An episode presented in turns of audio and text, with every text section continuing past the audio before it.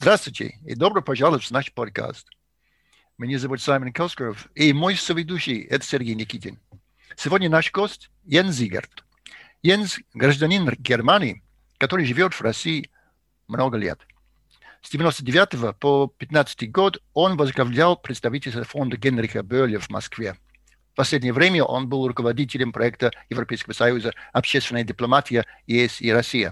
Он также является автором книги – 111 причин любить Россию. Надо сказать, что Йенс – первый человек, который дважды появляется в нашем подкасте. И об этом мы очень рады. Приветствую тебя, Йенс. Спасибо, большая честь. Вы жили все это время в России с тех пор, как мы говорили последний раз, год назад.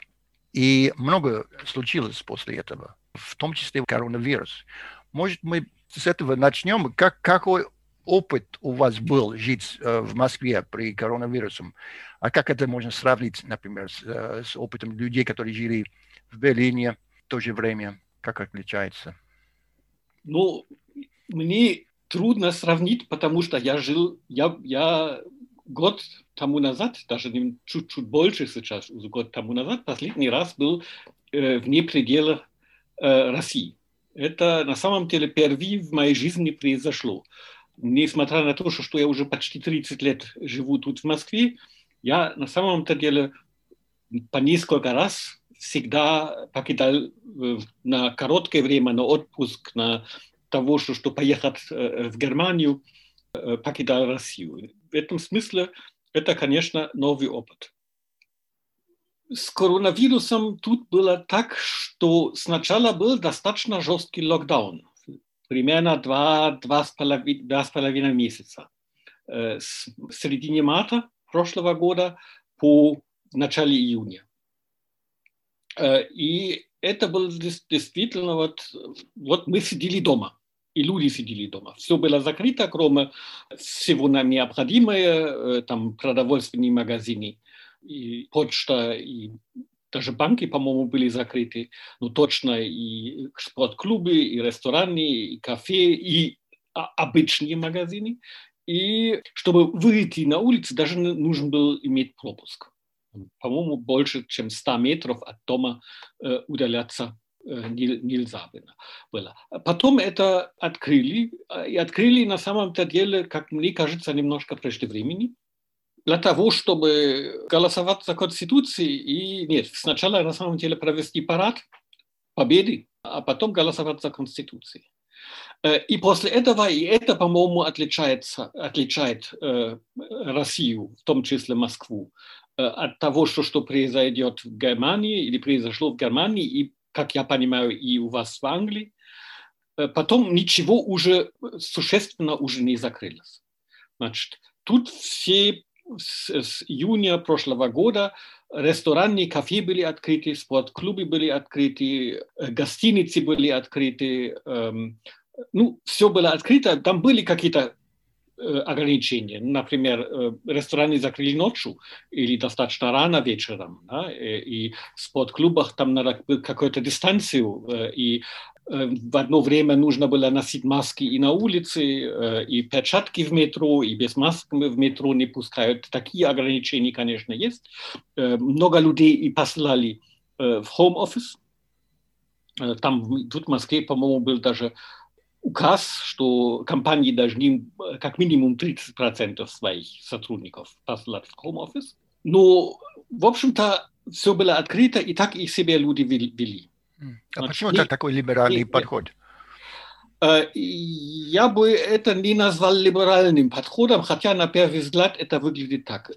Это сейчас, вот то, что я сейчас скажу, это, конечно, интерпретация, на это есть косвенные, как бы сказать, э, но, но не прямые доказательства. У меня есть ощущение, что прошлым летом руководство, а это, скорее всего, руководство страны решило, что э, нового локдауна не будет потому что он не популярен, потому что он бьет сильно на экономику, э, и страна и так уже в кризисе, и вот что они попытаются перекантоваться так. И ставили полностью на вакцин, на так называемый, я даже не знаю, как это по-русски, по-русски называется, такая коллективный иммунитет, коллективный иммунитет, по-моему, да, и на вакцин. Одно из главных доказательств, что именно так и было, для меня э, является количество, как сказать, э, сверх смертей. Значит, я даже, я как, Сергей, может быть, вы знаете, вот как это, вот эти, э, эти люди, которые в 2020 году больше в, в определенное время умерли, чем в сравнении там с 2019 году. То есть статистика, да, неучтенная. Да, статистика такая. Да. Это число в России примерно шесть раз больше, чем те люди, которые официально э, умерли от ковида. Значит, государство сознательно унижало вот, э, цифры вот, э, смерти от ковида. И, и если брать вот эти цифры, значит, вот столько людей в прошлом году больше умерли, чем в предыдущие годы, тогда Россия почти на первом месте в мире на ковид э, э, смертей в сравнении с, с душным населением. Это то, что по-английски называется excess deaths. Yeah, excess да? deaths, yeah, yeah. Именно, именно, именно, mm. именно, именно это но, но это скрывается, и вот то, что для меня на самом деле самое обидное, вот тут, может быть, Сергей э, может об этом, этом что-то сказать, что на самом деле никто по-настоящему этим не занимается. Есть же в России оппозиция, даже, даже когда она, вот, как бы сказать, угнетенная, но даже вот те люди, которые протестовали и протестуют по очень многим причинам, поэтому более или менее молчат. Вот, вот эта стратегия Кремля – мы просто об этом не говорим, мы, мы, э, мы, как бы сказать, мы пользуемся то, что называется сегодня большой ложью. Ложь, которая настолько большая, да, что, что уже не, не, именно из-за того, что, что она такая большая, не, не, не верится, что она ложь. Да?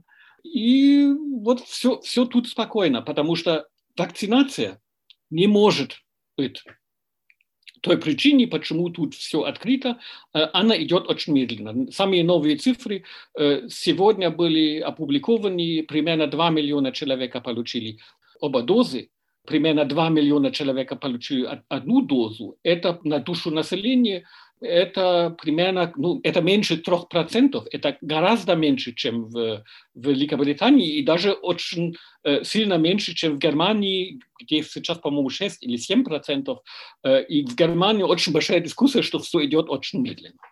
Можно, конечно, сейчас и говорить, э, э почему это так, очень много людей тут не хотят прививаться. Больше 60% по последним опросам э, говорят, что они вовсе не хотят прививаться, э, или они хотят еще подождать, потому что они боятся э, побочные эффекты вакцины. И, это уже я, я думаю, что мы просто выходим из рамки, но это очень большая поле. Почему вот э, тут э, в России такая вот большая, большое нежелание прививаться? Jens, у меня такой вопрос. Вот в начале, когда был локдаун, я помню, что многие говорили, что авторитарный режим будет использовать вот эти uh, меры uh, ограничительные, чтобы еще больше ограничить свободы, и они тогда будут их держать на месте. А по вашим рассказам это не произошло. Не в таком прямом смысле. Вот действительно вот эти ограничения – передвижения, выхода там довольно быстро, даже быстрее, чем на Западе, сняли. Некоторые вещи остались. Весной начинали внедрить усиленно режим видеоконтроля, опознаванием лиц. Э, это идет сейчас полным ходом. Только вчера или позавчера объявили о том, что, что э, в метро сейчас будет устанавливать до, до, до осени, по-моему, системы опознавания лиц, что можешь платить своим лицом. Да? Вот у тебя будет счет где-то, да, и ты, да, ты идешь в метро, мет, мет, э, на, на входе э, камера, камера тебя опознает, и с твоего счета, потому что ты вошел в метро, с твоего счета э, снимают там, я не знаю, 30, 40, 50 рублей. Это частично уже работает, это мы видели э, после протестов, Э, сейчас в январе э, вот из-за из Навального, потому что э, много людей потом по этим камерам узнавали и установили, кто это такой. Вот люди, которые зафиксированы были камерами, и потом их арестовали, оштрафовали и так далее, и так далее. Это не то, что, что локдаун и, и коронавирус был причиной вот этого, но это начали очень сильно вот дальше делать. Второе дело, вот о чем много говорят сейчас, хотя я, я не уверен. Э, страна же достаточно закрыта. Вот выехать за границы гораздо труднее, чем это раньше было. Это, это не невозможно, да? вот, ну, ну, это, это труднее. Э, и люди говорят о том, что, что вот, в общем-то, что, как мы видели уже, уже последние годы, что отдельные категории – отдельным категориям было запрещено просто так ехать э, за границу, что вот часть вот этих ограничений тоже, тоже останется. В принципе, в принципе, это же было бы полно эм, в духе того, как путинское государство и раньше ответило на, на кризисы, вернее, не ответил на кризисы, а использовал кризисы, в любой другой кризис, который мы имели, вот с гайки закрутили. Потом был такой вот крик, ой, гайки закрутили, и немножко отвинтили опять. И все вздохнули, как бы сказать, с облегчением, но ситуация была хуже, чем она была до этого. Jens, ты уже упомянул Навального. И, наверное, это второе большое событие, которое случилось в течение этого года, того года. То есть отравление Навального и его возвращение недавно. То есть, э, может, тогда два вопроса. Я понимаю, что у нас мало времени для таких больших вопросов. Но э, если можно, как, как у тебя мнение, взгляд на то, что почему а, это отравление произошло, и почему Навальный принял такой отважный шаг, вернулся в страну? У меня, есть, э, у меня нет ответа на первый вопрос, но у меня есть ответ на второй вопрос я не знаю, почему они это делали. Я, как я не знаю, ну, скажем так, немножко я могу себе еще э, представить, какие мысли стояли за тем, что отравить Скрипаля. Да? Вот это вот типа того, это, это гебешное мышление о предателе, что предатель должен нести наказание, и что это должно быть показательно и для того, чтобы эм, э, отпугать возможных других э, э, э, предателей и так далее, и так далее. Хотя это мышление мне абсолютно чужд, я вижу в этом своего рода, вну, своего рода внутренней логики. Да? Но с Навальным э, я не могу себе представить, потому что надо было, особенно после Скрипаля, надо было себе представить, что это не так легко, что это не получается, что они на самом деле халтурщики. Да? Эм, э, и что это выходит, как это сейчас и выходило, почти по-черномырнски. Хотелось э, как лучше, да, и получилось как всегда. Поэтому решили, решили. Мне кажется, это очевидно, что кто-то там решил это делать. Э, я тут верю э, тем исследованиям там из Германии, Швеции, Франции, э, разным, разным лабораториям. Да? Я, я и не вижу причины, почему немецкое правительство, которое на самом деле очень, очень осторожно все время в сторону России, почему она должна была вот именно на этом месте так идти против э, Кремля и ну, действительно вот существенно испортить э, особые отношения, которые было всегда между Россией и Германией, если посмотреть Германию э, как часть Запада. Вот. Тут я не вижу другую страну, где отношения была такая вот, как бы сказать, ну, по крайней мере, более или менее тесная. Эм, что касается возражения Навального, тут дело, по-моему, очень просто. Хотя надо, конечно, сказать, это очень отважный шаг, потому что понятно было, что его будут арестовать. Политик вне своей страны, в, в эмиграции, это уже не политик. У Навального был, по-моему, выбор между тем, что остаться там, остаться, скорее всего, остаться живым и здоровым, да? но довольно быстро терять значение как политик. Или возвращаться сюда с всеми теми рисками, которые э, мы видим, значит, конечно, жизни, потому что попытались его отравить, могут, могут еще раз попробовать, эм, и, конечно, посадить э, и с этим э, набирать политический вес. И, по крайней мере, второе, в данный момент получилось. Э, если посмотреть на, на опросы общественного мнения, тогда Навальный сейчас, безусловно, политик номер два в России. Сейчас мы посмотрим, как это развивается, когда его уже нет на экранах, его, его нет в интернете, да, потому что он сидит э, где-то там. Ну, пока э, это, это слишком рано сказать, как это, как это развивается. Но вот этот шаг действительно, действительно получилось. И, на мой взгляд, э, Навальный играет, конечно, длинную игру. Ему там э, лет ну, 20 с чем-то моложе. Он 20 лет, лет, лет моложе Путина. И э, понятно, что это не вот это его игра, в кавычках, конечно.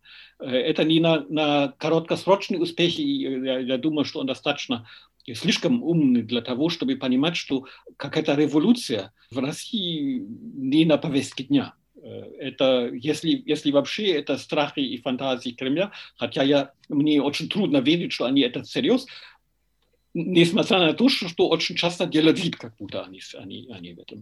Вот э, говоря о Навальном, наверное, для всех было неприятным удивлением, скажем мягко, э, вот этот скандал с Amnesty International, который случился, по-моему, буквально на прошлой, на прошлой неделе, да, когда Amnesty сначала э, заявила что Навальный является узником совести, а затем там довольно темная история. Затем она э, сказала, что нет, мы тут посовещались, передумали, что он не узник совести, но все равно власти должны его освободить.